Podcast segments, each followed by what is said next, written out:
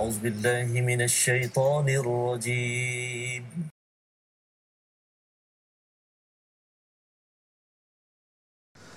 أعوذ بالله من الشيطان الرجيم. بسم الله الرحمن الرحيم. الحمد لله رب العالمين. الرحمن الرحيم. مالك يوم الدين. إياك نعبد وإياك نستعين. اهدنا الصراط المستقيم. صراط الذين أنعمت عليهم غير المغضوب عليهم ولا الضالين.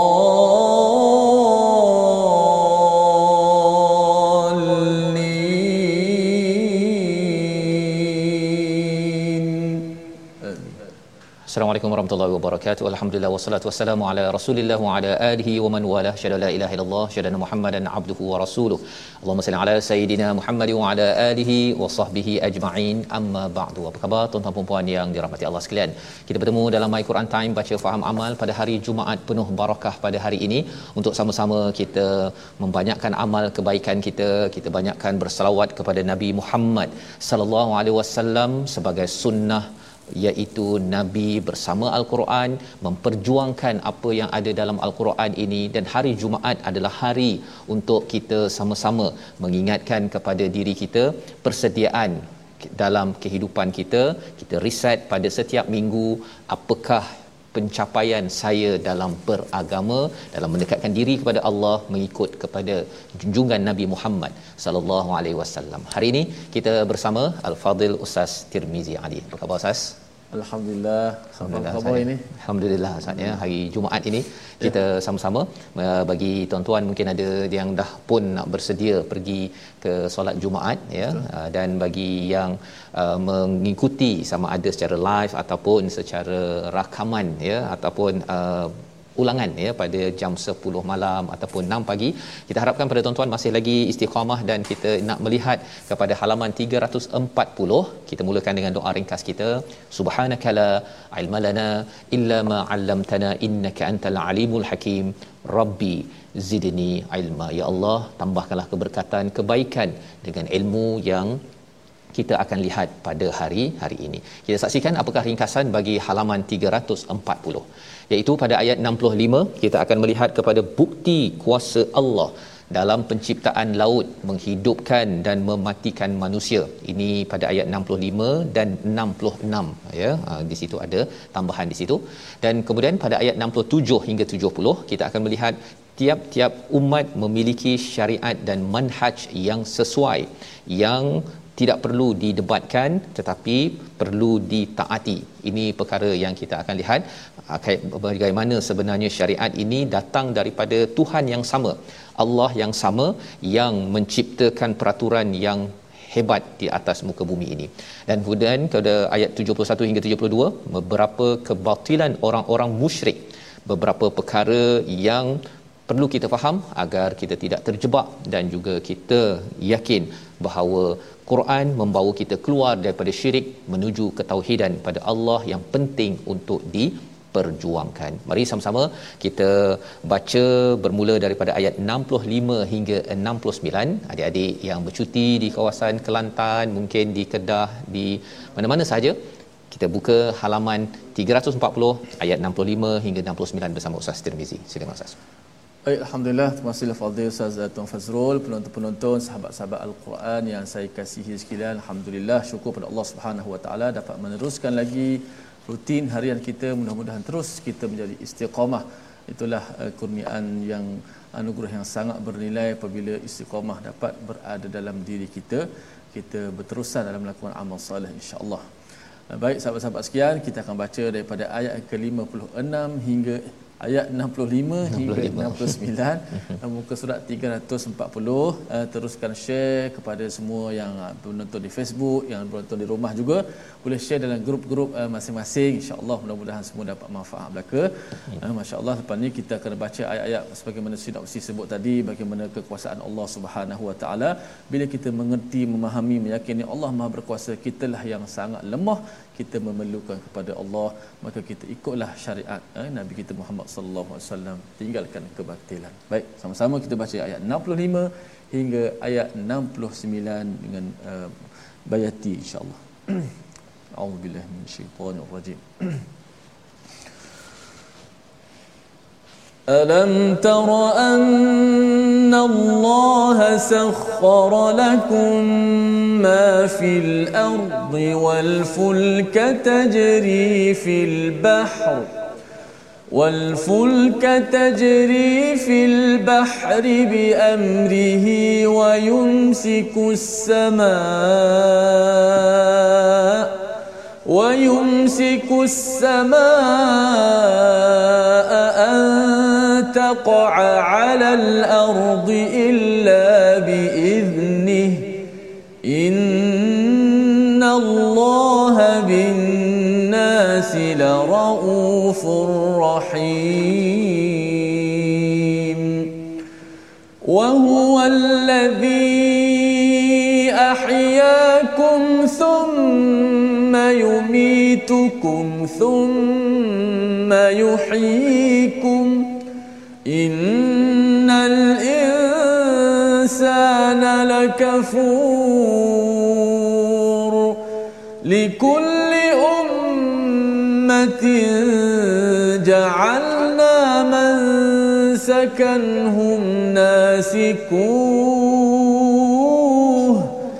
فلا ينازعنك في الأمر ودع إلى ربك إنك لعلى هدى مستقيم. وإن جادلوك فقل الله فقل الله أعلم بما تعملون. الله يحكم بينكم يوم القيامة. الله يحكم بينكم يوم القيامة فيما كنتم فيه تختلفون.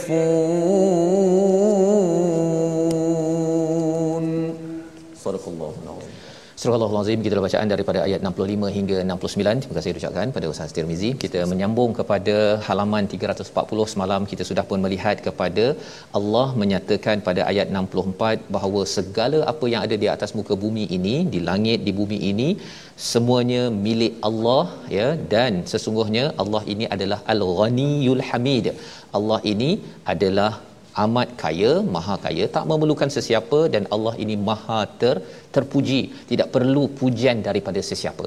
Ya, jadi nak ceritakan bahawa sebenarnya Allah amat berkuasa dan kita berbincang dalam surah Al-Hajj ini berkaitan dengan Hajj dan juga perjuangan perjuangan untuk menaikkan nama Allah Subhanahu taala dan menyatakan rabbunallah bahawa Tuhan kami adalah Allah dan kita kita teguh di atas perkara ini.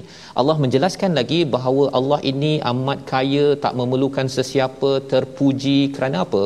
Kerana dalam ayat 65 Allah nyatakan Allah bawakan bukti alam tara annallaha sahra lakum apakah kamu tidak melihat Allah menundukkan apa yang ada di bumi? Ha, apa yang ada di bumi?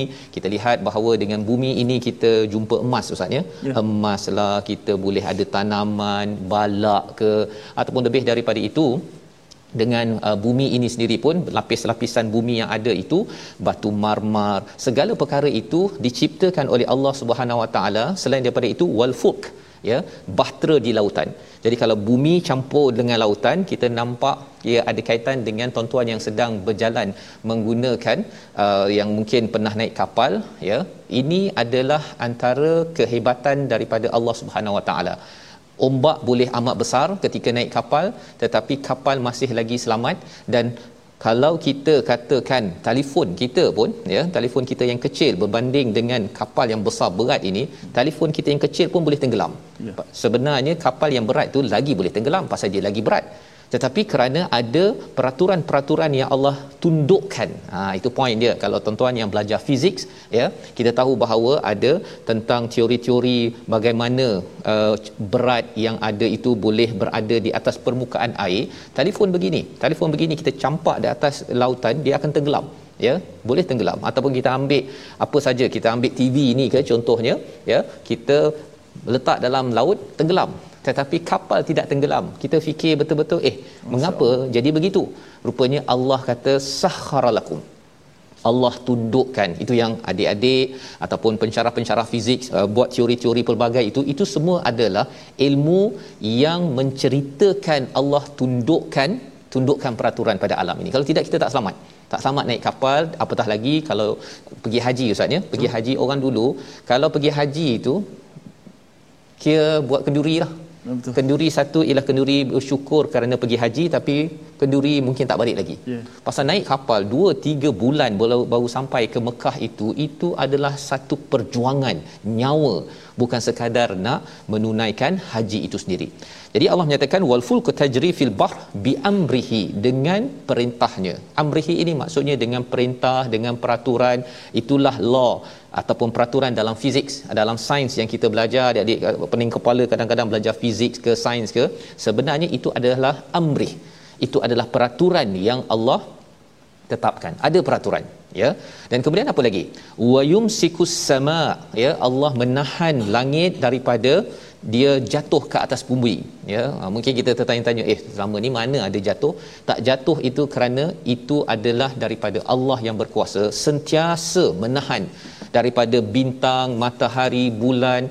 Bintang banyak ustaz ya. Berbilion-bilion kalaulah kita pakai sistem manusia ya kalau kereta api kan kadang-kadang baru ni ada kes yang yang dia terlanggar tu kan. Mm-hmm. kalau satu bintang sahaja tak payah banyak. Satu bintang saja yang bertahun-tahun cahaya itu tergagal daripada orbitnya sahaja dan pum dia hentam kepada bumi selesailah kita. Tak ada Quran time lagi dah ya. Nak cerita?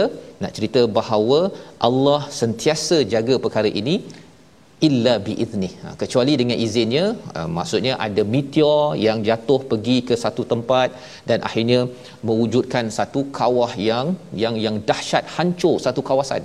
Allah boleh uh, buat perkara tersebut.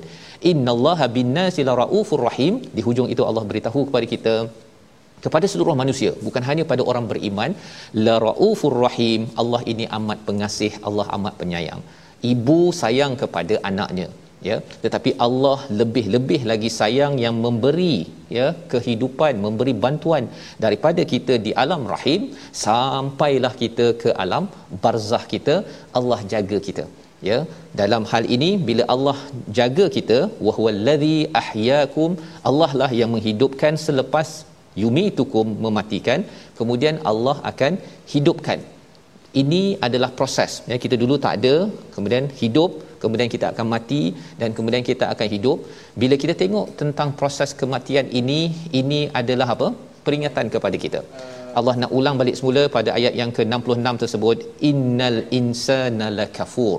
Sesungguhnya uh, insan ini adalah dia amat kufur. Ha, ini adalah peringatan kali kedua lah. Orang dah tengok dah banyak kali peristiwa di kubur ini. Orang meninggal. Tapi ada lagi manusia yang rasa macam dia tak nak bersyukur kot ya dengan nafas yang masih dipinjamkan. Ini yang dipelajari daripada ayat yang ke 66 ini. Jadi daripada perkara ini dah cerita tentang kehebatan Allah Subhanahu Wa Taala Allah bawa balik kita kepada kehidupan syariat ustaz Ya. Ayat 67 kita baca sekali lagi. Maksudnya dalam hidup kita ini mm-hmm. syariat yang Allah bagi ini datang daripada Tuhan yang jaga kita, memang penyayang pada seluruh manusia. Kalau ada yang kata saya tak naklah sembahyang, saya apatah lagi kalau agama lain mempersoalkan kepada mengapa kena sembahyang.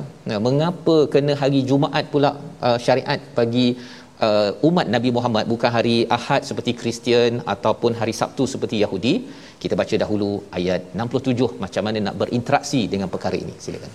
Baik, Masya Allah, ha, Tabarakallah, ha, ayat 67 kita nak tegaskan ya, sekali lagi kita pasak bagaimana kita mesti mengikut syariat Nabi kita Muhammad sallallahu alaihi wasallam. Kerana inilah yang diperintahkan oleh Allah Subhanahu wa taala.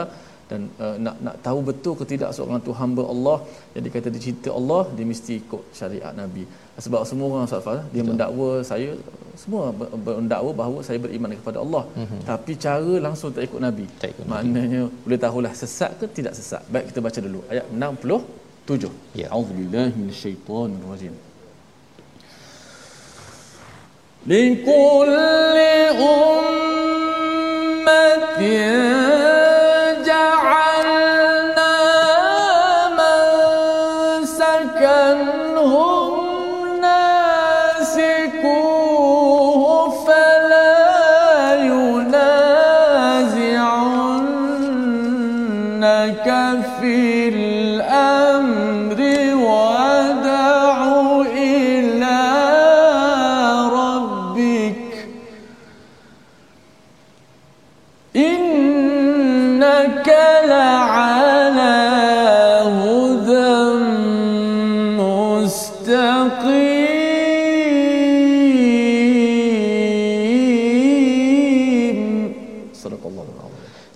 Azim bagi setiap umat telah kami tetapkan syariat tertentu yang harus mereka amalkan maka tidak sepatutnya mereka berbantah-bantah dengan engkau dalam urusan syariat ini dan serulah mereka kepada Tuhanmu sesungguhnya engkau Muhammad berada di atas jalan yang lurus. Ayat ini muncul selepas Allah cerita tentang kebesaran Allah Ustaz ya. Masya-Allah kadang-kadang kita rasa macam eh apa kaitannya? kan? Ya tetapi sebenarnya tadi Allah dah beritahu bahawa Allah berkuasa tak ada siapa pun yang mempersoalkan mengapa Allah bagi kapal boleh berjalan di atas air. Tak ada ustaz ya? Tak ada. Orang kata mengapa boleh pula? Ya saya letak meja ini akhirnya tenggelam meja ni kat kapal padahal tak berat pun. Tapi yang kapal yang seberat beberapa tan tersebut tak pula tenggelam kecuali satu dua kes illa biiznih dengan izin Allah Subhanahu Wa Taala. Yang biasanya kita rasa selesa, kita rasa selamat dengan dapat naik kapal ataupun kalau kita naik kapal terbang Ustaz ya. Ha, naik kapal terbang pun wayum sikus sama Allah tahan di daripada langit itu. Kalau Allah tak tahan kapal terbang ni sepatutnya kita kita baling ini pun Ustaz ya. Dia akan jatuh juga. Masya. Tapi kapal terbang yang seberat-berat itu tahan, eh? boleh tahan. Safa pernah pernah ni ke? Pernah belayar? Pernah belayar belayar di, di di lautan di lautan oh, ya cruise. Eh? di cruise apa sebagainya jadi bila sambil-sambil tu hmm. ayat ini sebenarnya seperti surah al-baqarah ya. ada juga cerita pasal Betul. fuk ya tetapi di dalam surah ini ulang balik ya dalam surah al-hajj pasal apa pasal sebenarnya manusia ini dia suka berhujah ya ha, surah ini banyak bercerita tentang berhujah uh, dia berdebat untuk mem, uh, menyatakan tidak setujunya kepada as-saah untuk membuat persediaan ke hari hari kiamat. Jadi kembali balik kepada ayat ini Allah menyatakan kalau kamu tidak uh, argue, tidak berdebat mengapa saya ni boleh selamat naik kapal, saya ini uh, tak boleh pula kita debat oh mengapa dia ni mati ya. Kita tak debat. Kita tahu bila dah meninggal tu habis. Maka di sini Allah menyatakan Allah yang sama memberi mansakan ya memberikan syariat kepada kita setiap umat ada syariat berbeza. Nabi Musa berbeza syariatnya tauhid tetap sama tapi syariatnya berbeza. Nabi Isa berbeza. Maka apa yang perlu kita buat? Nasiku hendaklah kita jalankannya. Sebagaimana kita tenteram mengikuti perjalanan peraturan Allah menguruskan alam ini Allah bagi kita syariat kita ikut sajalah. Ha ya ini seruan daripada ayat 67 fala yunazi'unnaka fil amr. Jangan kamu menentang. Maka tidaklah mereka menentang kamu dalam urusan urusan yang ada. Pasal ada orang yang dia bangkit dia menentang membangkang kepada nabi. Mengapa hari jumaat bagi syariat ini? Ya mengapa tak hari ahad? Mengapa sembelih mesti dengan nama Allah? Mengapa tidak kita sembelih je pakai elektrik? Pen saja dah selesai? Bila ada orang yang suka berdebat begini tuan-tuan apa yang perlu dibuat? Wad'u ila rabbik. Seru orang ini kepada Tuhan. Jangan berdebat ya. Kerana apa? Innaka la'ala hudam mustaqim. Sebenarnya kamu wahai Muhammad berada di atas jalan yang lurus. Jangan kita berdebat buang masa berdebat yang uh, hanya untuk untuk berdebat Ha, tetapi kalau orang uh, bertanya soalan untuk memahami tentang syariat ini, Allah cakap wa in jadalu kafaqulillahu a'lamu bima ta'malun. Kalau ada orang ajak berdebat juga katalah Allah lebih mengetahui. Allah lebih mengetahui apa niat kamu, apa yang kamu nak. Kalau kamu nak belajar, kita boleh sama-sama bincang tetapi kalau kamu nak berdebat nak menentang kepada al-Quran ataupun Islam Allahu yahkumu bainakum yaumal qiyamah Allah akan uruskan segala-galanya pada hari kiamat. Fima kuntu fihi tahtalifun yang kamu kata bahawa sebenarnya ini betul yang ini tak betul. Um, kamu argue tentang berdebat tentang Quran tentang sebenarnya Yahudi ke Nasrani ke idea ini lebih betul. Allah akan tentukan. Jadi atas dasar itu kita apa pelajaran daripada hal ini tuan-tuan? Jangan berdebat. Ha ya. Kecuali apabila diminta untuk menyampaikan ilmu ajak pada Tuhan okey ya di sini nanti kita akan belajar lagi macam mana berhujah yang Allah bawakan di dalam surah ini. Membawa kepada perkataan pilihan kita pada hari ini kita saksikan. Masaka memegang ataupun bertahan ini salah satu perkataan pada ayat 65 27 kali berulang di dalam al-Quran ada dalam surah al-mulk ada dalam pelbagai surah menceritakan Allah berkuasa menahan langit daripada jatuh awan jatuh ke atas rumah kita habis tuan-tuan tetapi Allah yang menahan menjaga Allah amat rauf amat sayang kepada kita jadi kita perlu menunjukkan kasih sayang kepada Allah kembali dengan mengikut kepada peraturan mensakan ataupun syariat yang ada. Kita berehat sebentar, kita kembali semula dalam My Quran Time baca faham amal insya-Allah.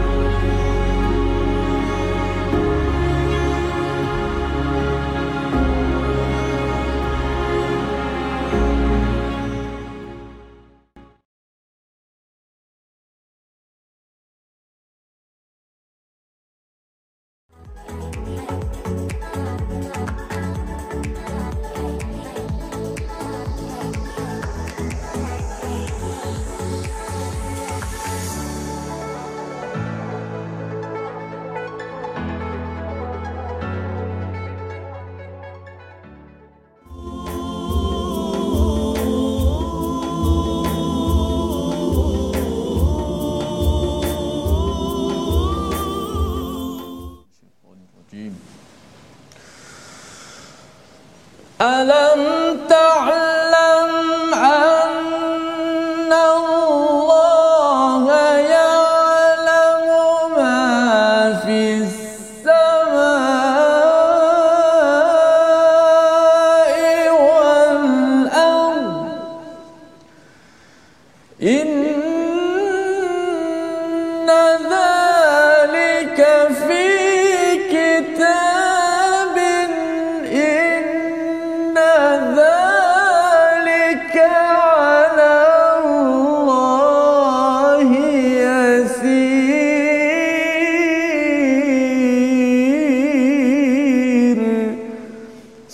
Allahul Azim. Tidaklah engkau tahu bahawa Allah mengetahui apa yang ada di langit dan di bumi. Sesungguhnya yang demikian itu telah terdapat dalam sebuah kitab dan yang demikian itu adalah mudah bagi Allah Subhanahu wa taala. Petikan ayat daripada ayat yang ke-70 eh, Suratul Hajj muka surat yang kita sedang baca sekarang dalam muka surat 340 insyaallah ayat ini akan ditadabbur oleh Ustaz Fazrul sebentar lagi. Baik alhamdulillah. Sahabat-sahabat terus istiqamah setia dalam Al-Quran time baca faham amal. Kita nak mengaji sikit ilmu tajwid pada hari ini insyaallah baik uh, uh, untuk ilmu tajwid pada hari ini kita nak membahaskan tentang uh, huruf yang tebal ataupun huruf yang uh, tebal sentiasa. Uh, dia ada beberapa pecahan dia. Huruf yang sentiasa tebal, huruf yang kadang-kadang tebal, kadang-kadang tak tebal dan huruf yang sentiasa nipis. Maka hari ini kita sambung lagi huruf yang tebal sentiasa dikenali dengan huruf uh, isti'la iaitu huruf uh, khussadagh tinqiz. Uh, singkatan dia ada tujuh huruf khussadagh tinqiz itu huruf-huruf isti'la yang mana tujuh-tujuh huruf ini adalah huruf yang sentiasa tebal. Mana-mana keadaan datang dari atas, dari bawah, dari depan, mati pun dia tebal. Namun, empat huruf daripadanya, hari ini bertambahan sikit. Ada pertambahan daripada semalam, iaitu empat huruf daripada huruf yang uh, istilah ini adalah huruf bersifat itba'. Oh, itba' tu apa pula?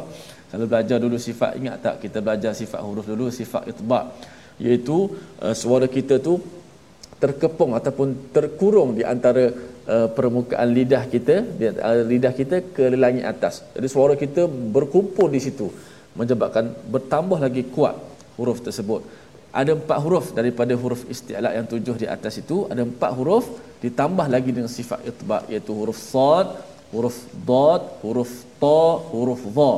Yang menjadikan ia lebih tafkhim ataupun lebih tebal berbanding baki tiga huruf isti'la kha ghain dan qaf. Dia hanya isti'la saja.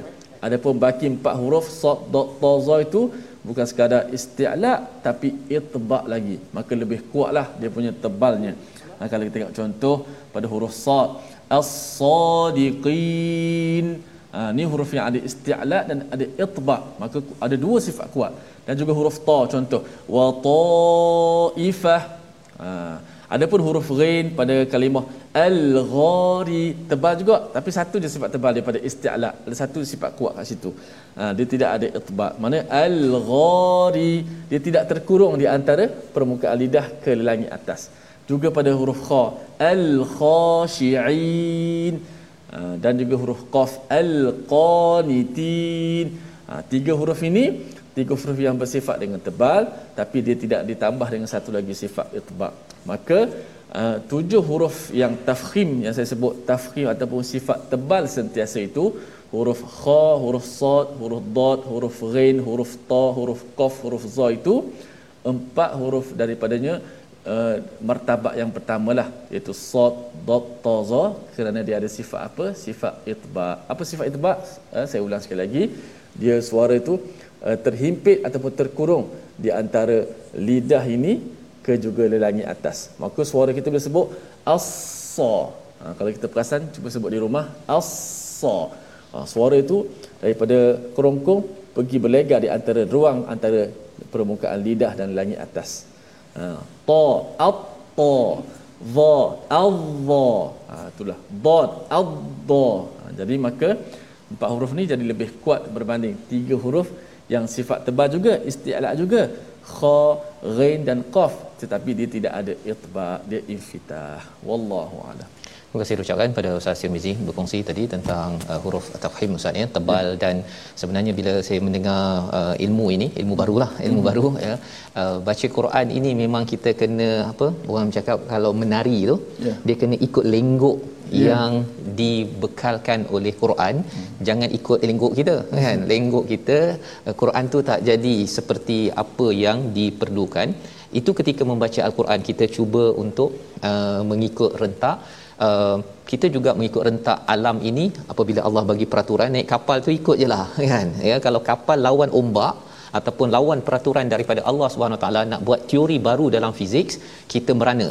Dan lebih daripada itu bila Allah berikan mansakan Allah memberikan kita syariat kita ikutlah syariat itu ustaz ya? Pasal bila kita ikut syariat kita ikut kepada Allah yang mengatur alam ini cantik yang mengatur Quran ini cantik jadi dia semuanya saling berkait antara satu sama lain. Kalau Quran kita tak baca kita pun jadi rentak kita ni keras ya. Bila keras bila kita uh, ada syariat kita pun akan jadi lebih keras lagi untuk mengikut. Pasal waktu solat kita kena ikut waktu solat ni bukan solat ikut waktu kita.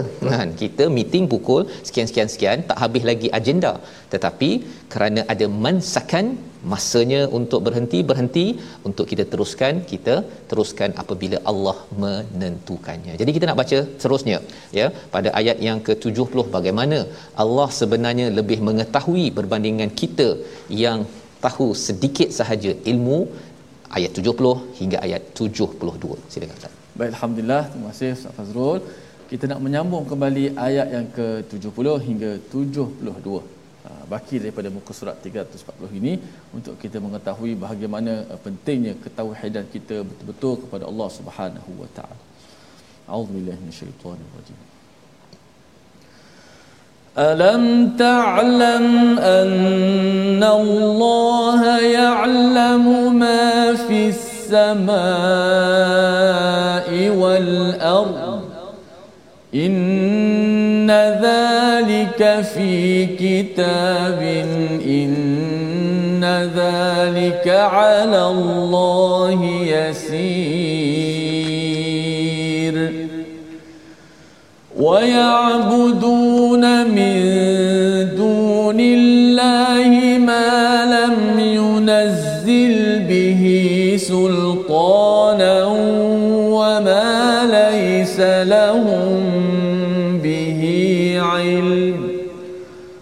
وما للظالمين من نصير وإذا تتلى عليهم آياتنا بينات تعرف في وجوه تعرف في كفروا المنكر يكادون يسقون بالذين يتلون عليهم آياتنا. قل أفأنبئكم بشر من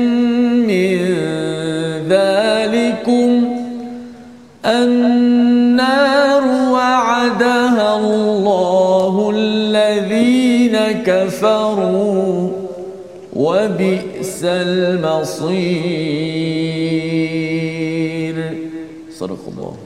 Surah Al-Azim gitulah bacaan daripada ayat yang ke-70 hingga ayat yang ke-72 ya. Tiga ayat sebentar tadi Allah menceritakan kepada kita sambungan ya. Bila ayat 69 Allah yang memberikan ketentuan ketetapan hakim yang terbaik bainakum yaumal qiyamah. Di atas muka bumi ini kita mungkin akan keliru ya. Keliru tengok orang sana beragama beramal dengan perkara yang tidak mengikut pada Allah berjaya. Ha itu perkara keliru ustaz ya. Tengok dia eh kaya pula. Yang negara ini maju pula tapi dia tak ada pula mensakan. Ya hmm. tak ada pula dia sembahyang dia tak ada pula baca Quran tapi dia punya indeks uh, anti rasuahnya itu ya dia tak rasuahnya tinggi pula. Yang negara yang uh, solat ini pula uh, rasuahnya lebih pula. Ha kan? Uh, adakah kerana solat itu menyebabkan kita ni okey untuk rasuah? Sebenarnya itu bukanlah mensakan kita bila memahami mansakan yang sebenarnya itu akan menyebabkan kita di atas muka bumi ini berjaya dan bawa sampai ke akhirat. Jadi kita kena ada stand. Kita kena ada pendirian itu. Ya, tidak mudah untuk kita uh, belok-belok ya, kita menukar-nukar ataupun nak uh, contohnya kerana mungkin apa uh, Quran ini ustaz ya uh, nampaknya remaja tak berapa gemar baca. Yeah. Kita buat satu perubahan sikitlah. Mm-hmm. Ya, kita buat muzik-muzik sikit di sebalik ni mungkin mereka akan lebih suka lagi sambil band sambil buat baca Quran. Itu dibuat oleh Kristian dalam gereja mereka masukkan muzik ada band siap sekali untuk menyanyi agar menarik perhatian. Tetapi kita kena tahu pada ayat 67 sebentar tadi innaka la'ala hudam mustaqim. Bila kita dah dapat hidayah daripada Quran ini kita kena tetap di atasnya. Jangan lagi kita melayan kepada hujah-hujah idea-idea yang bercanggah dengan apa yang telah dinyatakan di dalam al-Quran. Kerana apa? Kerana ia kalau kita melihat pada al-Quran ini datang daripada Allah yang Allah nyatakan pada ayat 70 alam ta'lam. Tak tahu ke kamu? Ha ya. Sesungguhnya Allah mengetahui sentiasa mengetahui ma fis sama wal ard. Perkataan ya'lamu itu maksudnya apa? Sentiasa mengetahui bukannya tahu pada masa lepas lepas tu tak tahu.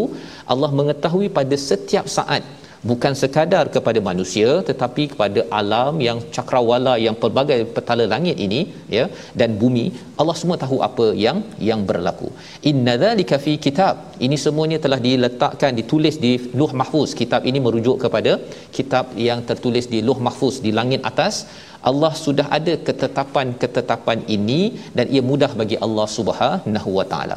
Kalau kita bandingkan ayat 70 ini dengan ayat yang ke-65 awal kita baca tadi, Allah kata alam Allah. Allah suruh kita lihat. Allah suruh kita lihat. Tetapi kalau ayat yang ke-70 ini Allah kata alam ta'lam. Apakah kamu tidak mengetahui?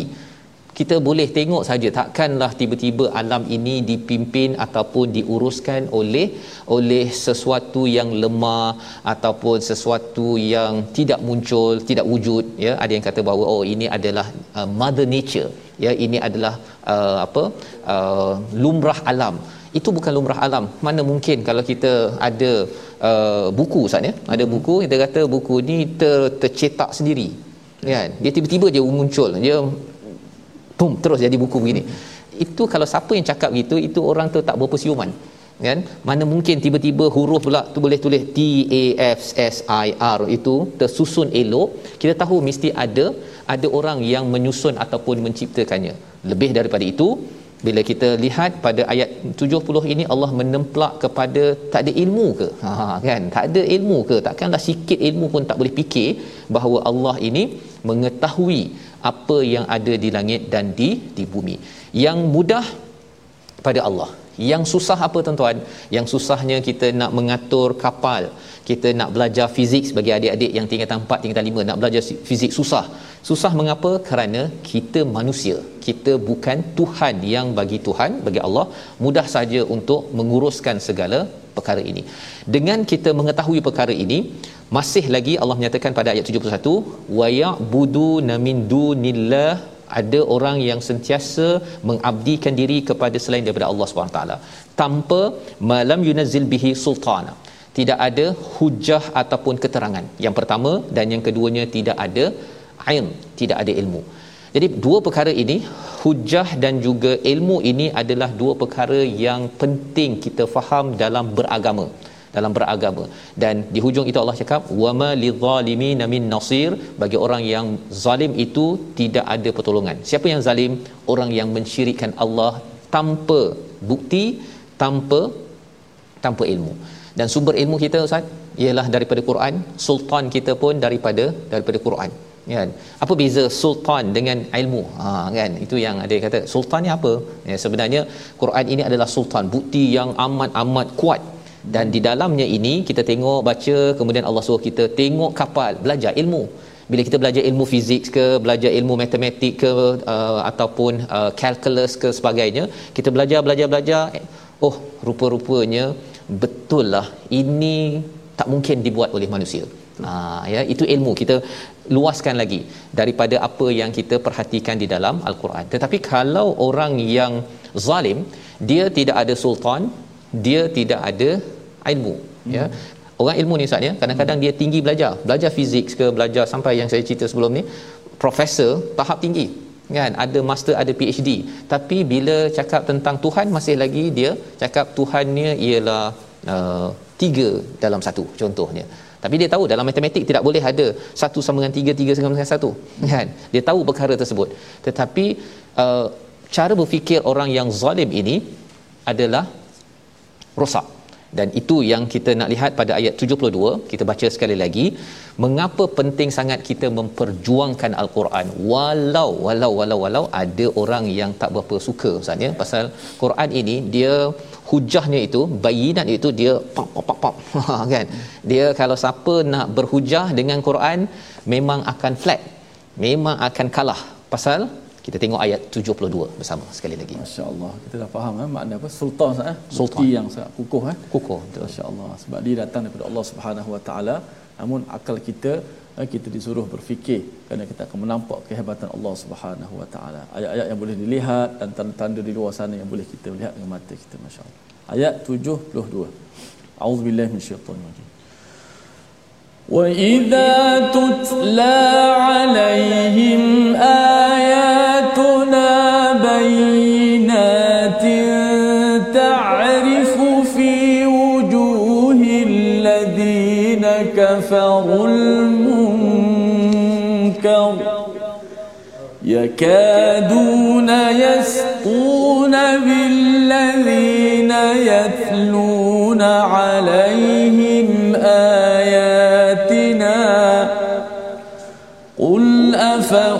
أفأنبئكم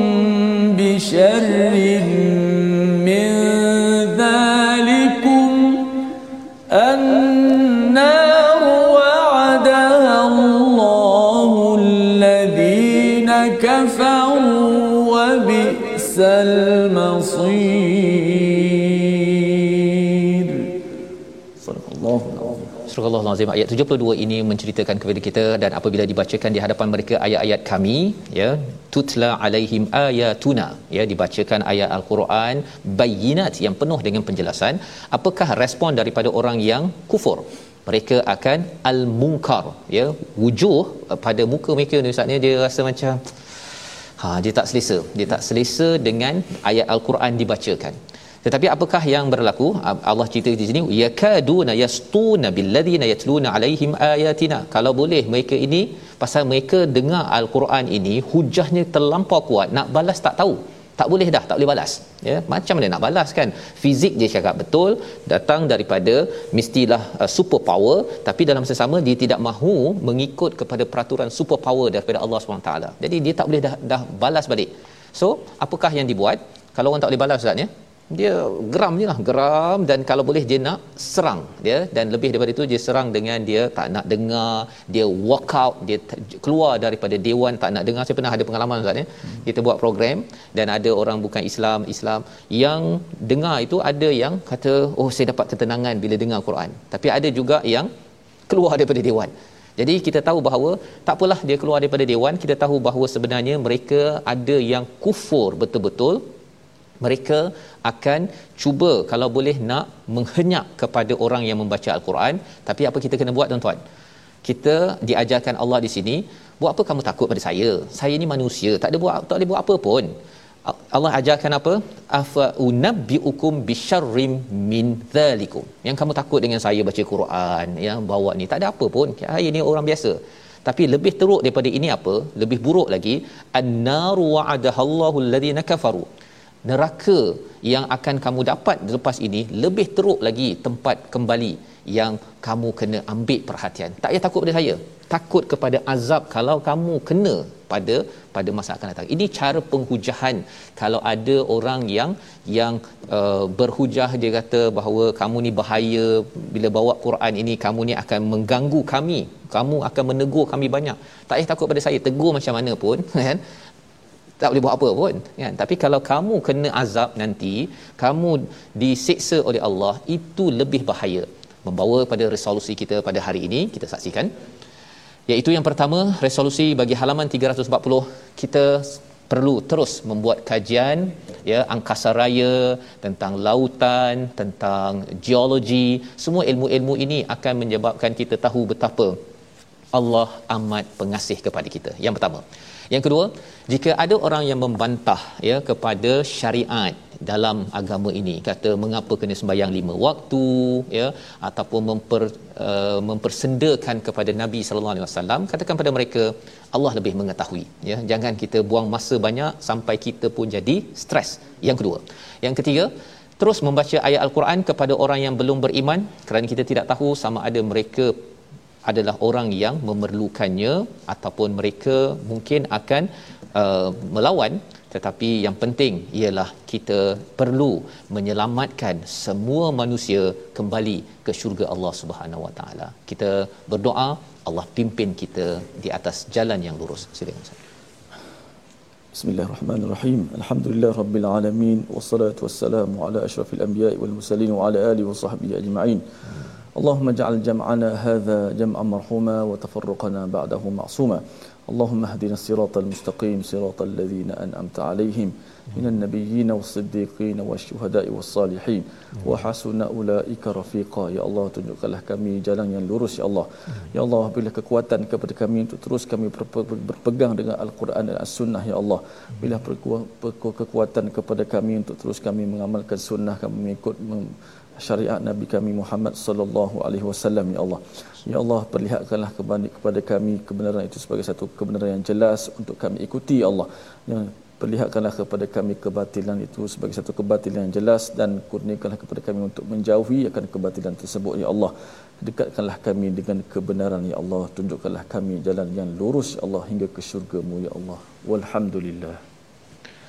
Amin ya rabbal alamin. Moga Allah mengkabulkan doa kita ya pada hari ini pada hari Jumaat penuh barakah ini kita banyakkan berdoa tuan-tuan ya. Kalau tuan-tuan uh, uh, melihat kepada rakaman balik semula selepas asar banyakkan berdoa ya pada hari Jumaat ini dan banyakkan beramal salah satu platform untuk kita menambah amal ialah tabung gerakan al-Quran untuk sama-sama kita mengingatkan pada diri kita bahawa saya diberikan macam-macam oleh Allah Subhanahu Wa Taala. Allah menyayangi saya.